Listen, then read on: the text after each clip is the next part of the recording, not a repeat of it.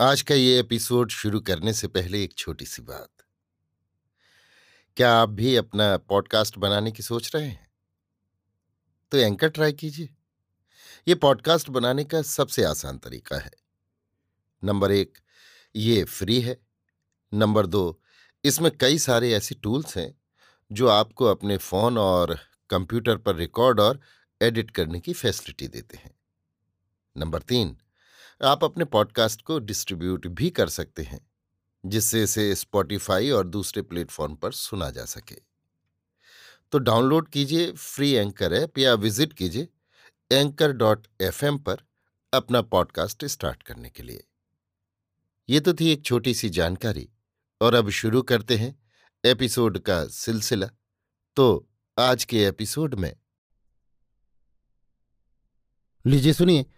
O Henry की लिखी कहानी, हरा दरवाज़ा, मेरी, यानी समीर गोस्वामी की आवाज़ में। कल्पना कीजिए कि खाने के बाद ब्रॉडवे पर चहलकदमी करने और सिगार पीने के लिए आपको दस मिनट का समय मिला है और आप कोई मनोरंजक दुखांत नाटक या कोई गंभीर नौटंकी में से किसी एक को देखने का विचार कर रहे हैं। एकाएक आपकी बाह पर किसी का हाथ आ पड़े। जैसे ही आप घूमें रूसी सेबल का बढ़िया कोट पहने, हीरे के अलंकारों से जगमगाती एक सुंदरी की मद भरी आँखों से आपकी आँखें चार हो जाएँ। जल्दी से वो आपके हाथ में एक गर्मा गर्म मक्खन लगी रोटी थमा दे जेब से एक छोटी सी कैची निकालकर आपके ओवरकोट का दूसरा बटन काट ले अर्थपूर्ण स्वर में एक ही शब्द, चोकोन बोले और मुड़ मुड़कर भयभीत नज़र से पीछे देखती हुई पास की गली में गायब हो जाए। तो ये एक अद्भुत घटना हुई। पर क्या आप इसे इसी ढंग से स्वीकार करेंगे? शायद नहीं। आप व्याकुलता से झेप जाएँगे और रोटी को वहीं फेंक कर कटे हुए बटन के रिक्त स्थान को उंगली से टटोलते ब्रॉडवे पर आगे बढ़ जाएँगे। यदि आप उन सुखी जीवों में से नहीं हैं, जिनकी रोमानी वृत्ति अभी तक भरी नहीं है तो आप यही करेंगे। सच्चे साहित्यकों की दुनिया में हमेशा कमी रही है। किताबों में जिनका साहित्यकों के रूप में वर्णन किया जाता है, वे दरअसल व्यापारी हैं, जिन्होंने कुछ नए तरीके खोज निकाले हैं, क्योंकि वे सुनहरी ऊन, पवित्र मूर्तियाँ, खजाने, ताज, कीर्ति या सुंदरियों के हृदय जैसी आवश्यक चीज़ें ढूँढने जाते हैं। सच्चा साहसी तो निस्वार्थ और निरुद्देश रहकर अनजाने भविष्य का आगे बढ़कर मुकाबला करता है। वर्षों बाद घर लौटने वाला बाइबिल की कहानी का उड़ाऊ खाऊ लड़का इसका सुंदर उदाहरण है। वीर और शानदार, लेकिन नकली साहित्यकों की तो दुनिया में कमी नहीं। जेहाद से लेकर पहली सैद की लड़ाइयों तक ऐसे वीरों के वृत्तांत से इतिहास और कथाओं के पन्ने भरे पड़े हैं। इनके सहारे ऐतिहासिक कथाकारों का व्यापार भी खूब चला है, पर इनमें से प्रत्येक वीर के सामने कोई न कोई प्रलोभन अवश्य था। किसी को ध्येय प्राप्त करना था। किसी को स्वार्थ सिद्धि करनी थी, किसी को जीत कर दिखाना था, किसी को आकांक्षाएँ पूरी करनी थी, किसी को नाम अमर करना था और किसी को इनाम जीतना था। सारांश ये है कि इनमें से कोई भी साहस का सच्चा पुजारी नहीं था। बड़े शहरों में रोमांस और साहस की जोड़ी अपने पुजारियों की खोज में घूमती ही रहती है। बाजारों में घूमते हुए हमारी उससे कई बार मुठभेड़ हो जाती है और वो हमारी तरफ़ देखकर अनेक रूपों में चुनौती देती है। एकाएक न जाने क्यों, हम ऊपर देखते हैं और खिड़की से झांकती हुई हमें कोई ऐसी सूरत दिखाई दे जाती है, जो हमारी अंतरंग तस्वीरों के प्रदर्शन गृह से आई लगती है। किसी सुनसान सड़क पर भय और पीड़ा से भरी एक चीख किसी बंद और डरावने मकान से सुनाई पड़ती है। हमारा कोचवान हमें चिरपरिचित स्थान पर न ले जाकर किसी अपरिचित द्वार के सामने ला खड़ा करता है, जहाँ हमारा मुस्कुराकर स्वागत किया जाता है। भाग्य की किसी ऊँची खिड़की से उड़ा हुआ, एक कागज़ का लिखावट भरा टुकड़ा हमारे पैरों के पास आ गिरता है। भीड़ में जाते हुए अजनबियों की तरफ़ हम द्वेष, प्यार या भयपूर्ण दृष्टि से देखते हैं। वर्षा की एक झड़ी में छाता खोलते ही हम किसी चंद्रमुखी या मृगनयनी को अपने पास खड़ी पाते हैं। हर मोड़ पर रूमाल गिरते हैं, उंगलियाँ संकेत करती हैं, आँखों से इशारे होते हैं और रोमानी साहस की खोई हुई एकाकी, मस्त, रहस्यमय, खतरनाक और बदलती हुई कुंजी हमारी उंगलियों में अटकती है। लेकिन हम में से बहुत कम लोग इस चुनौती को स्वीकार करते हैं। हम रूढ़ियों के बंधन में बुरी तरह जकड़े हुए हैं। हम आगे निकल जाते हैं और एक दिन जब इस नीरस जीवन का अंत समीप आ जाता है, तब सोचते हैं कि हमारा धुंधला रोमांस, एक या दो विवाह, तिजोरी में संभाल कर रखी हुई सेटिन की कोई यादगार और झगड़ालू श्रीमती जी से जीवन भर की तकरार तक ही सीमित रहा है। रूडोल्फ स्टिनर एक सच्चा सिपाही था। शायद ही कोई ऐसी साँझ बीती हो जब वो अपने मकान से किसी अप्रत्याशित और असाधारण घटना की खोज में न निकला हो। उसकी राय में जीवन की सबसे रोचक वस्तु वो थी जो किसी भी चौराहे पर पड़ी मिल सकती थी। कभी कभी भाग्य को ललचाने की उसकी उत्सुकता उसे विचित्र परिस्थिति में पटक देती थी। दो बार उसने थाने में रातें काटी। बार बार वो अपने को चालाक धूर्तों से ठगा हुआ पाता। एक आकर्षक प्रलोभन की कीमत उसने अपनी घड़ी और बटुआ देकर चुकाई। परंतु साहस के अक्षय तूणीर से फेंकी गई हर चुनौती को वो उतने ही दुर्जय उत्साह से स्वीकार करता रहा। एक शाम रुडोल्फ शहर के मध्य भाग की गलियों में घूम रहा था। सड़क दो प्रकार के मनुष्यों के प्रवाह से भरी हुई थी। एक वे, जो घर जाने को आतुर थे, और दूसरे वे, जो होटलों के तड़क भड़क वाले जीवन से आकर्षित होकर घर छोड़ निकल पड़े थे। हमारा ये नौजवान साहसिक जो सुंदर दिखाई देता था, इस समय आराम से घूम रहा था। दिन भर वो एक दुकान में काम करता था। अपनी नेकटाई में वो साधारण पिन के बजाय पुखराज से जड़ी एक चैन लगाता था। एक बार उसने किसी पत्रिका के संपादक को अपनी राय लिखते हुए बताया था कि मिस लिवी की लिखी हुई जूनी की प्रेम परीक्षा नामक पुस्तक ने उसके जीवन को सबसे अधिक प्रभावित किया था। चलते चलते फुटपाथ पर कांच की अलमारियों में सजे हुए नकली दांतों की भयानक कड़कड़ाहट ने उसका ध्यान किसी होटल की ओर आकर्षित किया, परंतु गौर से देखने पर उसे मालूम हुआ कि पास ही के दरवाजे पर किसी दंत चिकित्सक का जगमगाता हुआ बोर्ड लगा है। लाल कसीदे का भड़कीला कोट पीली पतलून और फौजी टोपी पहने एक महाकाय निग्रो पास ही खड़ा हुआ आते जाते लोगों को सावधानी से कुछ पर्चे बांट रहा था। दंत चिकित्सक के विज्ञापन का ये ढंग बहुत प्रचलित था। प्रायः वो इस प्रकार के पर्चों को लिए बिना ही आगे बढ़ जाया करता था, परंतु आज रात को उस निग्रो ने उसके हाथ में एक पर्चा इतनी चालाकी से थमा दिया कि उसके इस सफल प्रयास पर मुस्कुराते हुए उसे वो स्वीकार करना ही पड़ा। कुछ कदम आगे बढ़कर उसने पर्चे को लापरवाही से पढ़ा। आश्चर्य से उसे उल्टा पलटा और दिलचस्पी से फिर पढ़ा। पर्चा एक तरफ़ से कोरा था, दूसरी ओर स्याही से केवल दो शब्द लिखे थे, हरा दरवाज़ा। इतने में दो चार कदम आगे चलते हुए एक व्यक्ति ने नीग्रो द्वारा दिया गया पर्चा रास्ते पर फेंका। रूडोल्फ ने उसे उठा लिया। उस पर दंत चिकित्सक का नाम, पता और उसके व्यवसाय की अन्य सामान्य जानकारी छपी थी। बिना दर्द दांत उखड़वाने नकली दांत लगवाने या दांतों में सोना भरने की व्यवहारिक बातें। पियानो का वो साहसी सेल्समैन अगले मोड़ पर रुककर विचार में पड़ गया। वो सड़क लांघ कर दूसरी ओर चला गया। कुछ कदम पीछे लौटा और फिर से सड़क पार करके उसी फुटपाथ पर आकर भीड़ में शामिल हो गया। दूसरी बार उस नीग्रो के सामने से जाते हुए रूडोल्फ ने उसके हाथ से पर्चा इतनी लापरवाही से लिया जैसे उसकी ओर उसका ध्यान ही न हो। दस कदम आगे बढ़कर उसने पर्चे को जांचा। पहले पर्चे जैसी ही लिखावट में उस पर भी हरा दरवाज़ा लिखा हुआ था। राहगीरों द्वारा सड़क पर फेंके गए दो चार दूसरे पर्चे भी सड़क पर पड़े हुए थे। रूडोल्फ ने उन्हें उठाकर पढ़ा। हर एक पर दंत चिकित्सक का विज्ञापन ही छपा हुआ था। साहस के बेताल ने अपने पक्के अनुयायी रूडोल्फ को शायद ही कभी दोबारा उत्साहित किया हो। परंतु आज वो दो बार इशारा कर चुका था और इससे रूडोल्फ की तृष्णा जागती ही। कड़कड़ाते दांतों की अलमारी के पास, जहाँ वो निग्रो खड़ा था, रूडोल्फ वापस आया। इस बार सामने से गुजरते समय उसे पर्चा नहीं दिया गया। अपने भड़कीले और हास्यास्पद कपड़ों के बावजूद भी उस निग्रो की एक स्वाभाविक जंगली शान थी। खड़ा हुआ वो किसी को तो नम्रता से पर्चा थमा देता था और किसी को बिना परेशान किए आगे बढ़ जाने देता था। हर आधे मिनट के बाद वो कर्कश और अस्पष्ट स्वर में कुछ गुनगुनाता था, जो किसी मोटर गाड़ी और पक्के गाने के सम्मिलित स्वर सा प्रतीत होता था। इस बार उसने रूडोल्फ को पर्चा नहीं दिया। इतना ही नहीं, बल्कि अपने चमकते और भारी भरकम, काले चेहरे से उसकी ओर घृणा सूचक तिरस्कार से देखा। इस दृष्टि ने जैसे रूडोल्फ के साहस पर डंक मार दिया हो। उस नज़र में उसने एक मूक अभियोग पाया। जो उसे अयोग्य प्रमाणित कर रहा था। पर्चे पर लिखे हुए उन शब्दों का अर्थ, चाहे कुछ भी हो, परंतु उस काले हबशी ने तो इतनी भीड़ में से उसे ही दो बार इस योग्य माना था।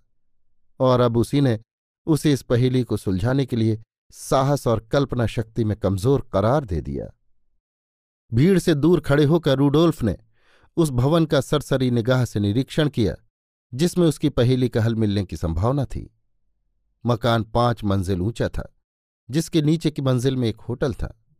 पहली मंजिल पर जिसकी खिड़कियाँ बंद थीं, कपड़े और फरकोट की दुकानें मालूम होती थीं। दूसरी पर, जहाँ बिजली का साइन बोर्ड लगा था, दंत चिकित्सक का दवाखाना था। इससे ऊपर साइन बोर्डों की भीड़ थी, जिसमें ज्योतिषी, दर्जी, संगीतज्ञ और डॉक्टर सभी कुछ थे।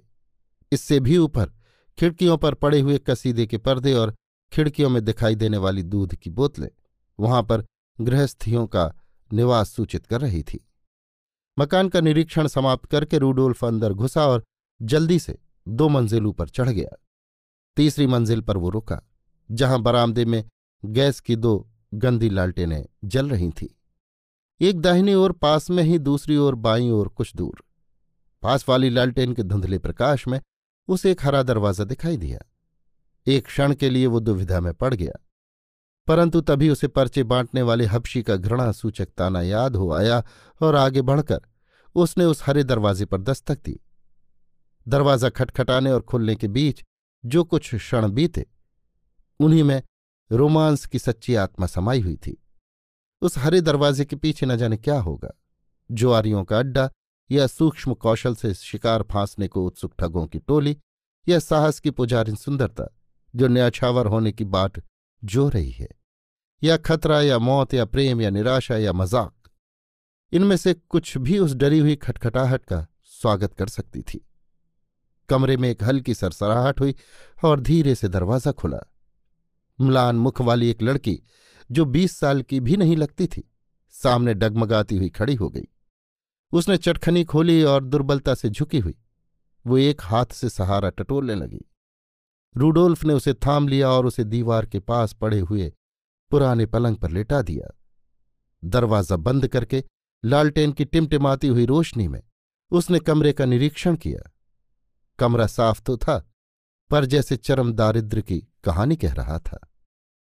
लड़की चुपचाप पड़ी थी, जैसे बेहोश हो। उत्तेजित होकर वो कमरे में चारों ओर कोई लकड़ी का पीपा ढूँढने लगा। क्योंकि उसने कहीं सुना था कि बेहोश व्यक्ति को लकड़ी के पीपे पर लिटाकर घुमाने से, पर नहीं नहीं, ये उपाय तो डूबने वालों के लिए होता है। वो अपने हेड से पंखा झलने लगा। ये उपाय सफल हुआ, क्योंकि उसकी टोपी का सिरा लड़की की नाक पर लगा और उसने आँखें खोली। उसे प्रतीत हुआ कि उसके हृदय की अंतरंग तस्वीरों की प्रदर्शनी में इसी एक चेहरे की कमी थी। निश्चल नीली आँखें, छोटी और नुकीली नाक मटर की बेल के समान घुंघराले भूरे बाल। उसकी रोमानी वृत्ति का इससे सुंदर क्या पुरस्कार मिल सकता था? लेकिन लड़की का चेहरा दयनीय, दुबला और फीका था। लड़की बिना हिले डुले उसकी ओर देखकर मुस्कुरा दी। उसने धीमे से पूछा, क्या मैं बेहोश हो गई थी? और ऐसी हालत में कौन नहीं होगा? तीन दिन तक बिना खाए रहकर तो देखो, आपको मालूम पड़ेगा। उछलकर रूडोल्फ बोला हरे राम मैं वापस आऊँ, तब तक ठहरना हरे दरवाजे से बाहर भागता हुआ वो सीढ़ियाँ उतरा। बीस मिनट में ही वो वापस आ गया और दरवाजे को उसने पाँव से खटखटाया, क्योंकि उसके दोनों हाथ होटल और मोदी के यहाँ मिलने वाली अनेक चीज़ों से भरे हुए थे। उसने सब चीज़ें टेबल पर रखीं। रोटी और मक्खन, मांस, केक, समोसे, अचार, ओएस्टर, भुनी हुई मुर्गी, दूध की बोतल और कुछ गर्मा गर्म चाय। बौखलाता हुआ रूडोल्फ बोला ये बात तो कुछ समझ में नहीं आई।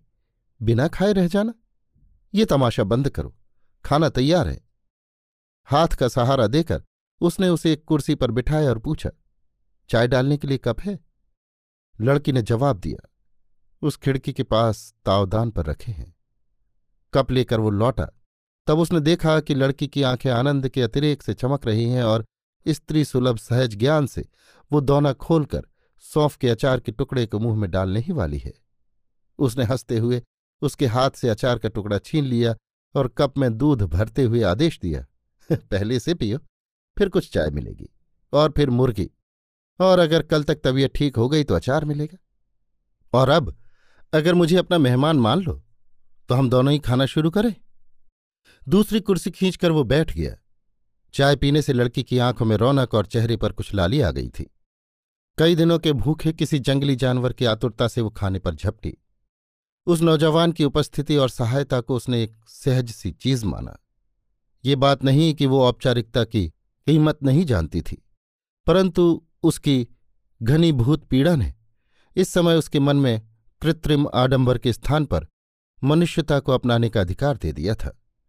परंतु शक्ति और आराम पाकर उसे औपचारिकता का भी ध्यान आया और उसने अपनी कहानी सुनाना आरंभ किया। शहर के जीवन की लाखों कहानियों में से ये भी एक थी, जिसे सुनते सुनते जम्हाई आने लग जाती है। कम तनख्वाह पर दुकानों में काम करने वाली लड़की की ये गाथा थी। कमाई में भी जुर्माने की रकम कटकर दुकानदारों का नफा बढ़ाती थी। बीमारी के कारण हुई गैरहाजिरी, नौकरी का छूट जाना, गहरी निराशा और हरे दरवाजे पर इस साहसी नौजवान की दस्तक। यही उसकी राम कहानी थी। परंतु रूडोल्फ को ये कहानी इलियड की कथा या जूनी की प्रेम परीक्षा के संकट सी अनंत लगी। वो बोला, तुम और ये पीड़ा? लड़की सहम कर बोली हाँ था तो कुछ मुश्किल ही। और शहर में तुम्हारा कोई संबंधी या मित्र भी नहीं? नहीं, कोई नहीं। कुछ देर रुककर रूडोल्फ ने कहा, मैं भी संसार में बिल्कुल अकेला हूँ। लड़की ने तुरंत जवाब दिया ये जानकर मुझे बहुत खुशी हुई। अपने एकाकीपन से इस लड़की को प्रभावित जानकर उसे आनंद हुआ। एकाएक उसकी पलकें झप गईं और एक निश्वास छोड़कर वो बोली, मुझे ज़ोर की नींद आ रही है। रूडोल्फ ने अपना टोप उठा लिया। तुम्हें इजाज़त लूँ? एक रात की भरपूर नींद तुम्हारे लिए अच्छी रहेगी। उसने हाथ आगे बढ़ाया, जिसे अपने हाथ में लेती हुई लड़की बोली, नमस्ते। परंतु उसकी आँखों में एक प्रश्न इतनी स्पष्टता निश्चलता और करुणा से प्रकट हो रहा था कि रूडोल्फ को उसका उत्तर शब्दों से देना पड़ा। हाँ हाँ तुम्हारी तबीयत संभालने के लिए मैं कल ज़रूर आऊँगा। इतनी आसानी से पिंड नहीं छुड़ा सकोगी। तभी जैसे रूडोल्फ के आने के मार्ग से उसका आना ही अधिक महत्व की बात हो, लड़की ने पूछा, मेरा दरवाज़ा खटखटाने की आपको प्रेरणा कैसे हुई? एक क्षण तक उसने लड़की को देखा। उसे पर्चे की बात याद आ गई। और एकाएक उसके हृदय में ईर्ष्या से जलन पैदा हुई। उसने सोचा कि यदि वे पर्चे किसी अन्य साहसी के हाथ में पड़ते तो क्या होता? तुरंत उसने निश्चय कर लिया कि उसके सामने ये रहस्य कभी नहीं खुलना चाहिए।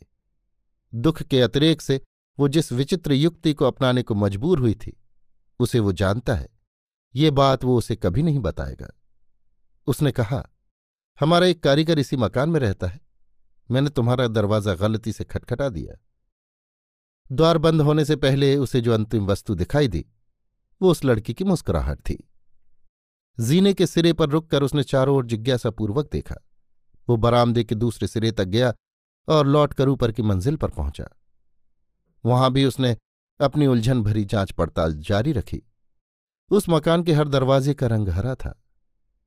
आश्चर्य से वो नीचे उतरा और बाहर आया। वो विचित्र हबशी अब भी वहीं खड़ा था। दोनों पर्चे हाथ में लिए रूडोल्फ उसके सामने जा खड़ा हुआ और पूछा, आखिर ये पर्चे तुमने मुझे क्यों दिए? और इनका मतलब क्या है?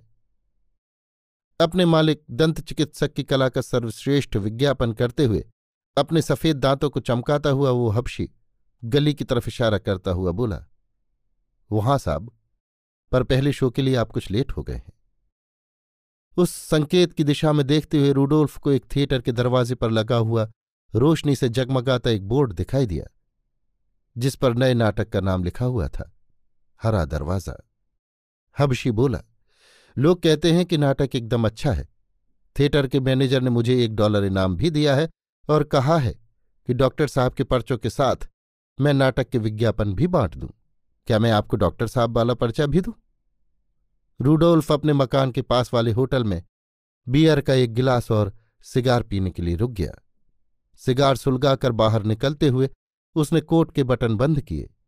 टोप को कुछ पीछे खिसकाया और नुक्कड़ के बिजली के खंभे को संबोधन कर कहने लगा, ये तो मानना ही पड़ेगा कि मुझे फांस कर उस लड़की से मिला देने में भाग्य का ही हाथ था। इस सारांश के सहारे ये कहा जा सकता है कि इस परिस्थिति में रूडोल्फ स्टीनर का स्थान रोमांस और साहस के सच्चे पुजारियों में बहुत ऊँचा है। अभी आप सुन रहे थे ओ. हेनरी की लिखी कहानी, हरा दरवाज़ा, मेरी यानी समीर गोस्वामी की आवाज़ में।